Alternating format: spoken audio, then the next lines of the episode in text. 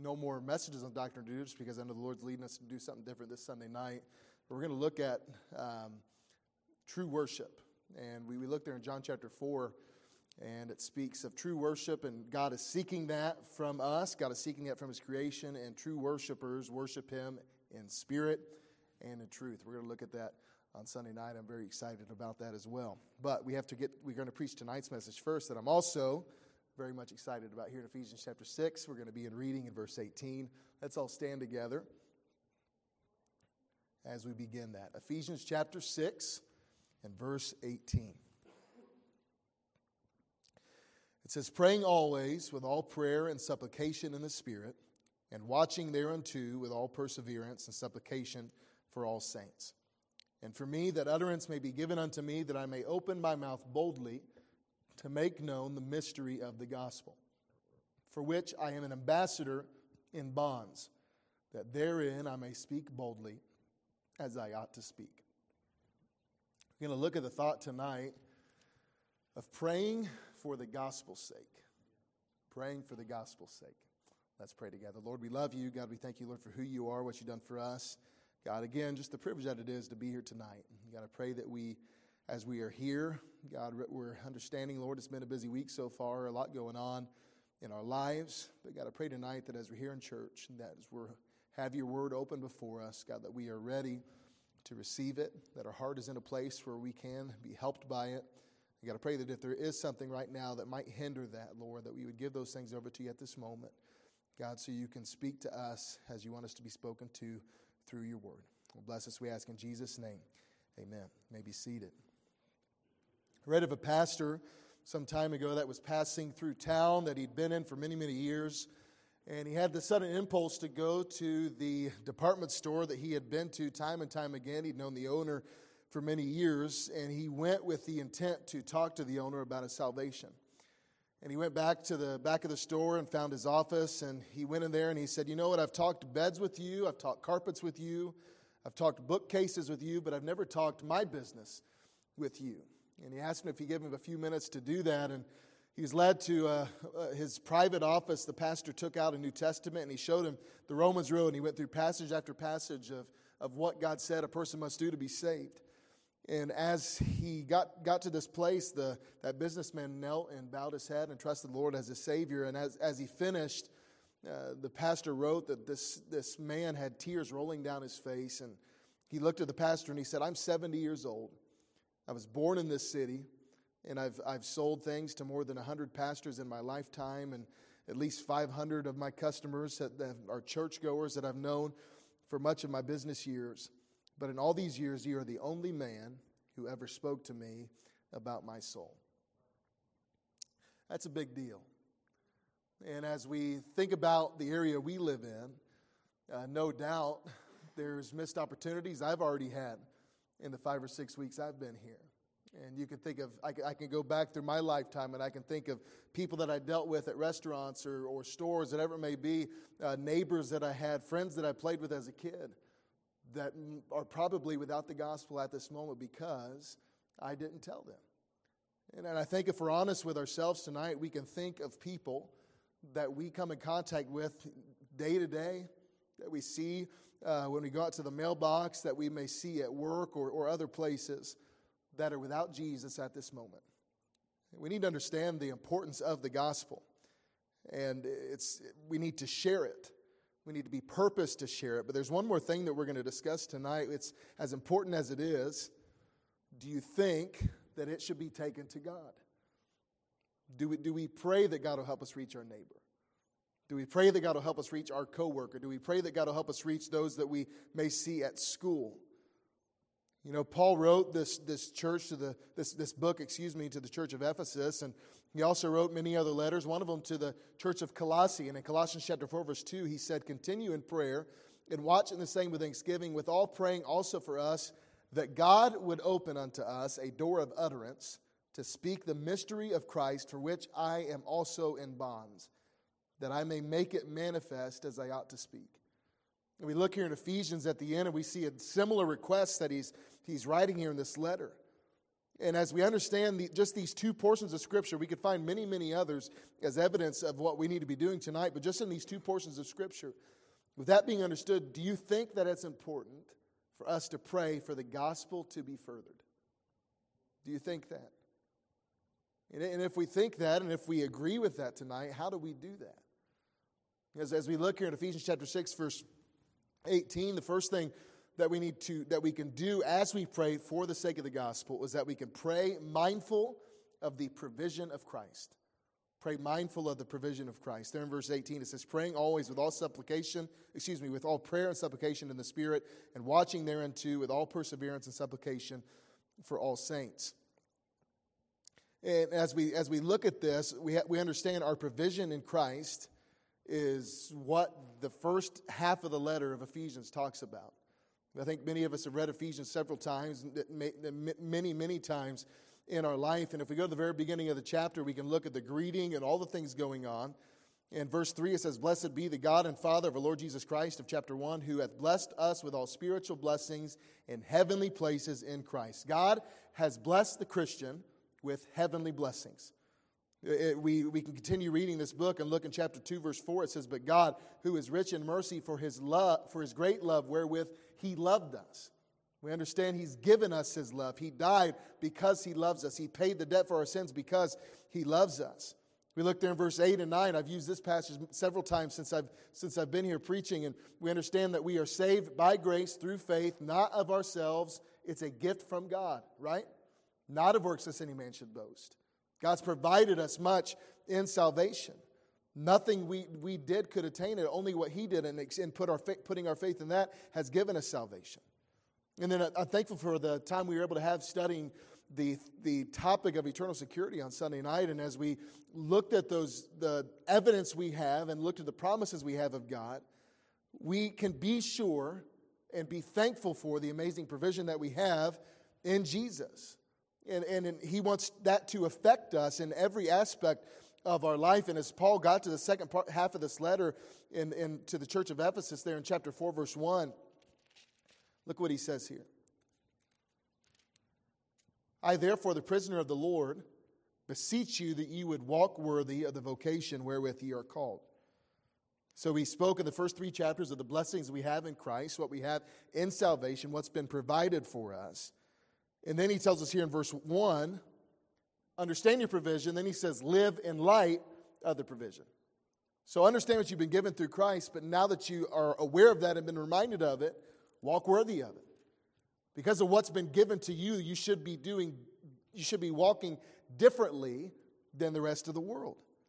Live in light of the provision. And he continues there in chapter 4, and he says, Because we have been given these things from God, let the provision of God affect, and there in verse 17, your view of the world. Verse 20, in verse 28 of chapter 4, your view of work and money. And in verse 29, let it affect the way you talk to and deal with people through the end of the chapter. Then we get to chapter 5, and he says, Because in that first half of what's been provided for you, let it affect your view of fornication Go on through the chapter, let it affect your marriage role in verse 22. Chapter 6, let it affect the way you view your parents. Let it affect the way then you view your children. Let, let it affect the way you view your job. So, because of all we, that we've been given, because of what's God, what God has done for us, there, is a, there are certain expectations on our life. And and then we get there to verse 18, where he tells us to pray always to be alert, to watch out for the attacks of the devil. We're spending most of our time in verse 19 and 20, but I want you to notice the uh, words that are used here in this text that take our attention back to the previous verses in this chapter. If you look there in verse 19, there is the word and. That means this is a continuation of something else before it. It's a connective word, which takes our attention to previous verses in this chapter. And he's been talking about the wonderful, wonderful provision that God has given us. And if we look in these, um, these, these verses that are immediately preceding what we find here, he's also provided us armor. Armor that we can use in the battle that each of us are in tonight. So, as Paul wrote this under the inspiration of God, he was imprisoned and, and in very close proximity to Roman soldiers around the clock. And as he was sitting there looking at these Roman soldiers and looking at their armor, God, in his inspiration, began to speak to him and give him clear illustrations of what we have in our God as well. And he looked at the, the belt that the soldier was wearing and he says, You know, we have one as well, the belt of truth. Then he looked at the breastplate and the protection that that soldier had for his heart and other organs. And he says, You know what? We have that too, the breastplate of righteousness. And he saw his boots and he says, We have uh, our feet uh, strong and, and, and we have sure footing in the gospel of peace. Then he looked at the weapons he may have had and his arrows he said, and, and the shield there to knock down the arrows. And he said, We have the shield of faith. And he saw his helmet, which reminded him of the helmet of salvation to protect our mind. And then, then he saw the sword and he, he compared that to the Word of God, the word, the word of God that we have in our possession, the sword of the Spirit. So, uh, understanding what's been provided as well, beyond what we found in the previous chapters, looking here in chapter 6, beginning in verse 10, we have armor from God. And, and as we have that, we understand through a life in Him, we have complete protection. He is our truth. He's our righteousness. He is our peace. Our faith in Him is a shield that protects us from the attacks of the devil. Our salvation protects our heads. His word uh, is, is our sword. He has not left us helpless in the battle that we are facing. We have His armor. And, and to put on this armor, as, as He tells us to, there's, a, there's an action that needs to be done in our life each and every day to put on the whole armor of God, not to go to battle without these things He's provided for us, means that we live daily not in our own strength, but in His strength. But why do we need the armor? Because we're at war. What does it say there in verse 12?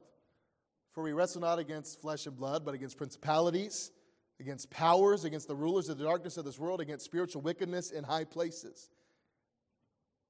So there's an enemy out there. We are at war. We understand that the devil wants to do anything he can to stop you from making any difference for Christ. He wants to do anything he can to keep you from growing in Christ. He wants to do anything he can to make you think that you cannot do anything for Christ. He can't destroy us because we're secure in him. We talked about that Sunday night. But he will try to discourage you. He will try to distract you. He will try to get you off of the battle plan that God has for your life. And, and, and I think one of the reasons that we don't pray as we should as Christians, one of the reasons, the things that may keep us from praying as we should, is because we forget that we are at war. There's an old preacher that talked about prayer being like a wartime walkie talkie. And, he, and I, I, remember as a kid, I don't know if I've, I've, told you much about my childhood, but I was, I was pretty sheltered as a boy. I, I, thought that I grew up in the same time frame as, as Opie. I, I, thought one day I'd be able to meet him, we'd be friends. I, grew up in the 60s and 70s. That's, that's how I grew up. And we watched all the old movies, uh, all, the different, all the different things there. And I remember many war movies and different shows where they had those walkie talkies out there in the field. And when they needed help, they would call and call, call in for help, or they would ask for a battle plan, whatever it may be. But an old preacher compared that wartime walkie talkie to what we have in Jesus. And as we are in this battle, we can go to him at any moment and communicate our needs. We can go to him at any moment and ask him for help, ask him for wisdom, ask him for guidance. We can communicate with our God at any moment in this battle that we are in. But one of the reasons we don't pray as we should in our daily life and ask for the things we should ask for is because we really aren't aware of the daily battle that we are in. He tells us there in verse 18, praying always with all prayer and supplication in the Spirit, that we should always be in an attitude of prayer because of the battle that we're in. Some people, when they preach this, will say that prayer is another piece of armor. And, you know, if you want to say it that way and explain it that way, that is fine. I don't really, I, I don't think that's really it. I think it's more than that. Prayer works in connection with the armor but it's not something we add to the armor. It, it needs to be in addition to every single piece of armor that we have. A preacher on this thought named John White, he said, Hell's legions are terrified of prayer. Satan trembles when he sees the weakest saint upon his knees. Prayer is, is how we claim what we have in Jesus. And we stand against the devil every time we fall on our faces before God. But he says there, praying in the Spirit. What, what does it mean to pray in the Spirit?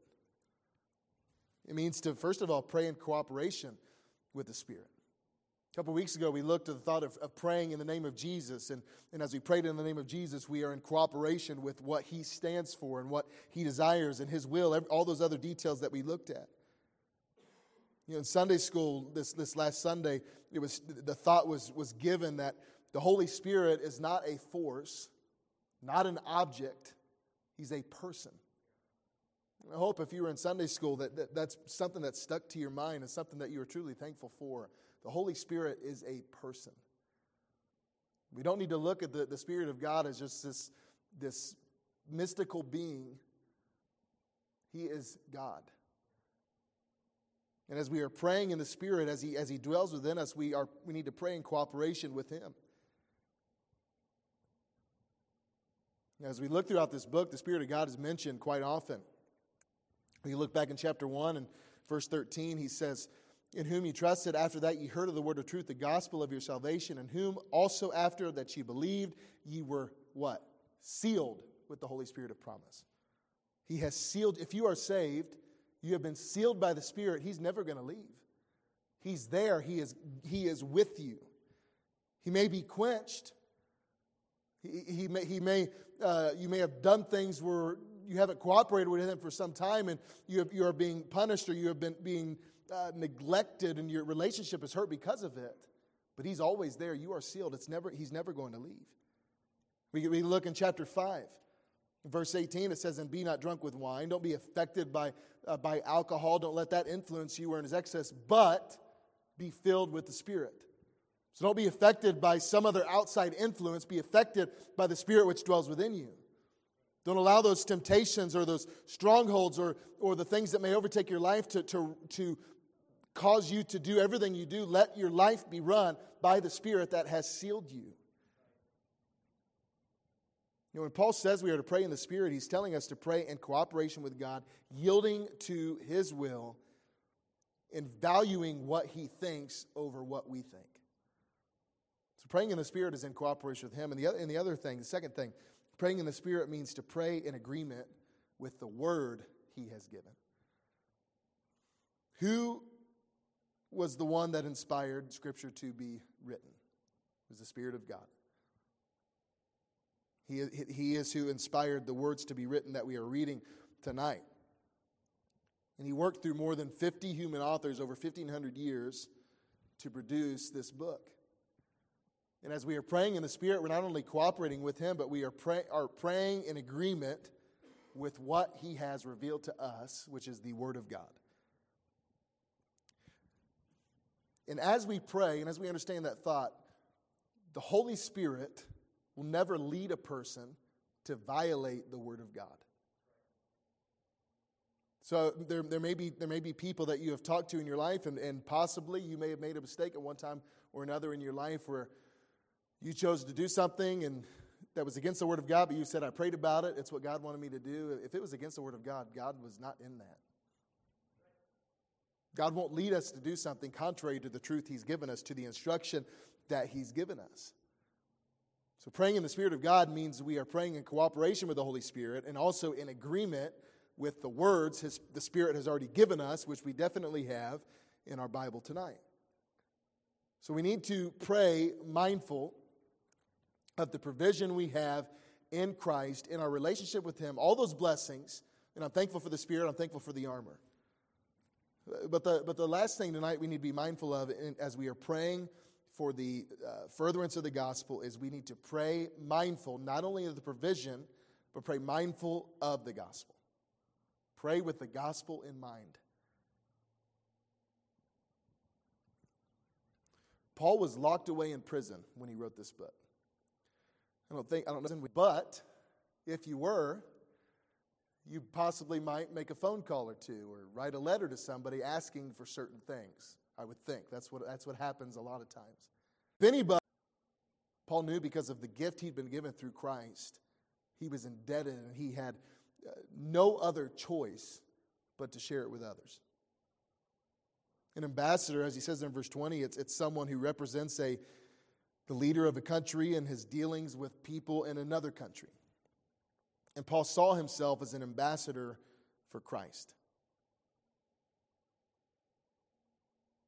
Similar to what God had uh, with Ezekiel. There, look at Ezekiel chapter 3. Ezekiel chapter 3.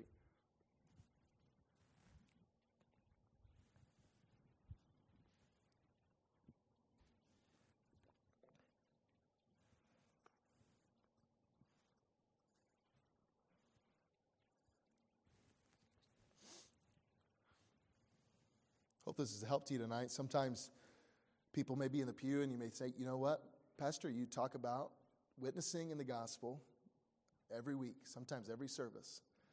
And I'm not forcing it. we keep finding it over and over again in the Word of God. I think if it's in there, it's, it's important. We, we need to have, we need to be mindful of the gospel. Look at Ezekiel chapter 3, verse 17. He says, Son of man, I have made thee a watchman unto the house of Israel. Therefore, hear the word at my mouth and give them warning from me when I say unto the wicked, Thou shalt surely die, and thou givest him not warning, nor speakest to warn the wicked from his wicked way to save his life. The same wicked man shall die in his iniquity, but his blood will I require at thine hand. There was a responsibility given to the watchman, and if he did not do his job, the blood of those people was on the hands of the watchman. That's convicting application for us tonight. God allows you to live in the situation you live in, in the town that you live in, have the job that you have.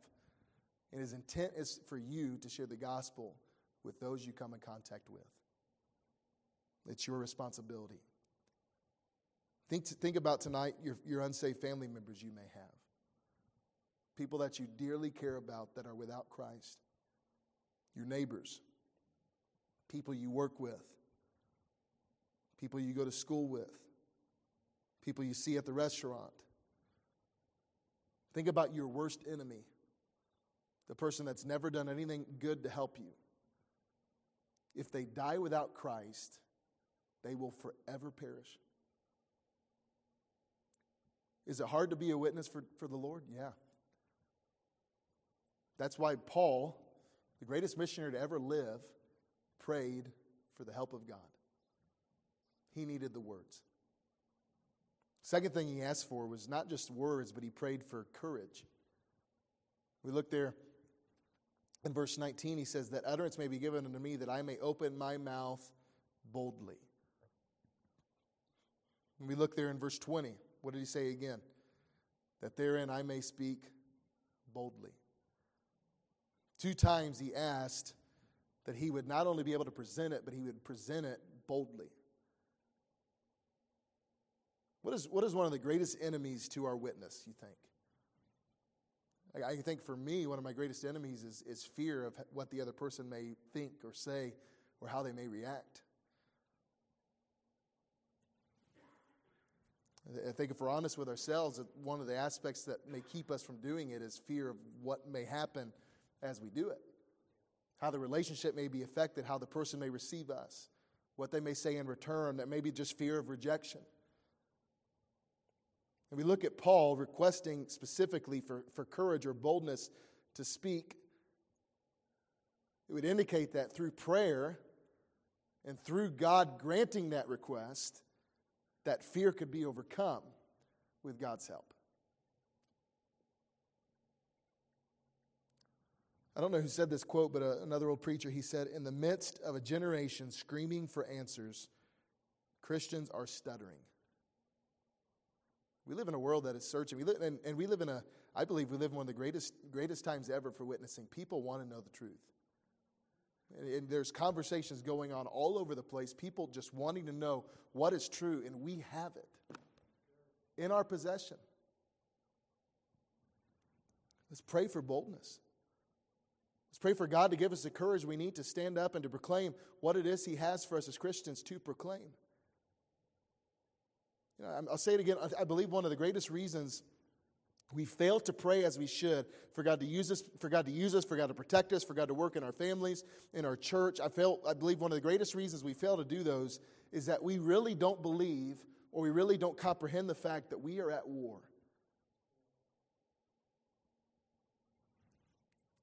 Someone said most people show by their priorities and their casual approach to spiritual things that they believe we are at peacetime not wartime. The casualties of this war do not merely lose an arm or an eye or an earthly life, they lose everything, even their own soul, and enter a hell of everlasting torment. If we really believe we're, at a, we're in a spiritual war, we will be alert and we will pray. I don't think it could be said any, clear, any clearer than that. I, I'm, I'm not up here tonight doubting that we pray. I believe, I believe if you're here on Wednesday night, you, you, you, you pray often. But what do we pray for? What do we pray for? Are, are we praying for the things that matter the most for eternity? You know, Paul was asking for words, Paul was asking for courage. And then the last thing he was asking for, Paul asked for prayer, for help in making the most out of God sent opportunities. You know, I, I, believe as, as we read these, these letters from Paul that Paul saw his prison stint as opportunities from God, God's God sent trials, because he, he said in Romans chapter 8, God works all things together for good. And he, he fell under the positive aspect of that verse, and he understood if he was in this prison, that was something that God allowed. Was he falsely accused? Yes. But he knew that he would not be chained to a Roman guard in this time of his life if God didn't have a purpose in it. He saw it as an opportunity to give the gospel. He saw, it, he saw it as an opportunity for, for God to be lifted up and for the gospel to be given out. Let's look at Philippians chapter 1. Philippians chapter 1.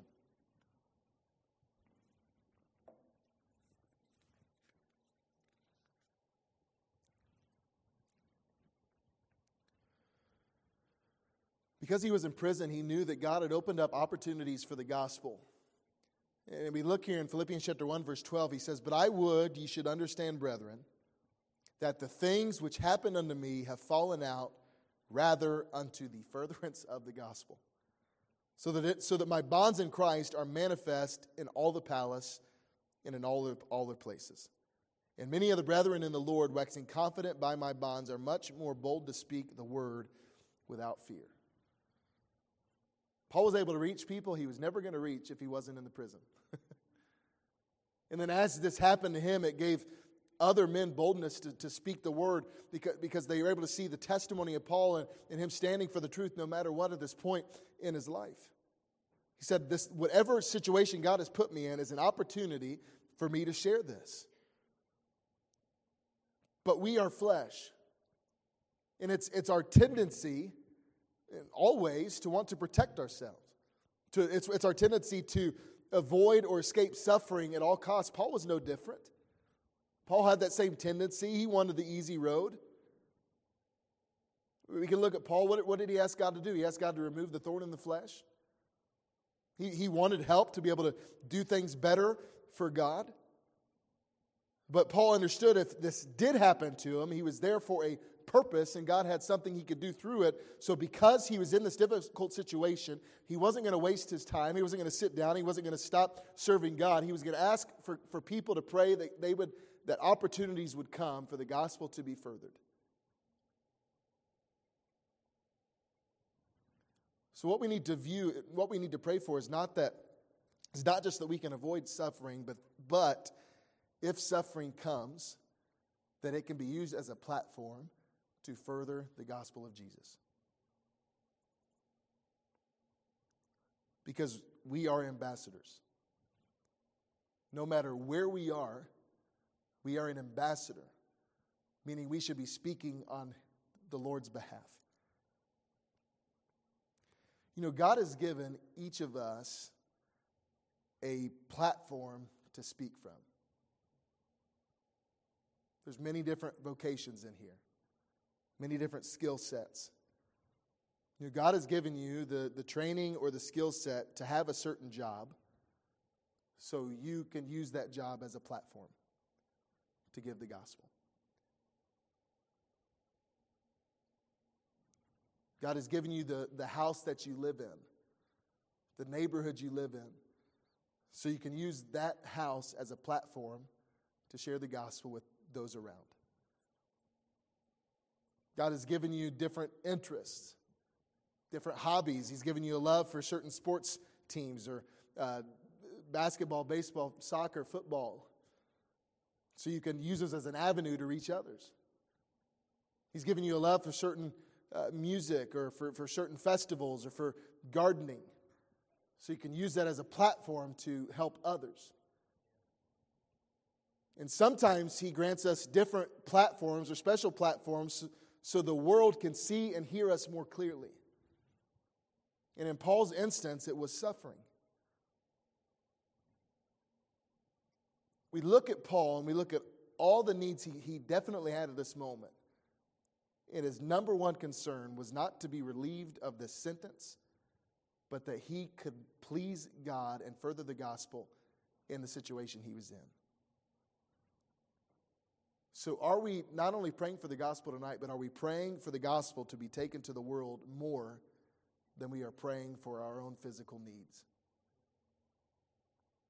Are we praying for God to use the situation that you're in at this moment as a way for you to share the gospel with others? Are we praying for the furtherance of the gospel? I want you to imagine with me tonight if every member, every attendee of our church would start praying a prayer like this Lord, help us open up, have doors open up to talk to people at school or our community or work about Jesus. And when you open those doors, God, please give us courage to walk on the platform you've given us and stay on it until you're done using us there. Lord, help us not to be intimidated or afraid of people's reactions. Fill us with boldness and give us the words so we can have conversations about the gospel. What if we prayed that every day? What if that was our heart's desire, that the, our greatest need each and every day is for God to help us further the gospel? Do you think it'd make a difference? Are you praying that? Are you praying for the gospel's sake? There's someone in your life right now that you have opportunities to witness to them. Are we going to pray? Are we going to seek God's help? Let's be determined to pray for the sake of the gospel. Every head bowed, every eye closed. Search your heart tonight. Are you praying for that?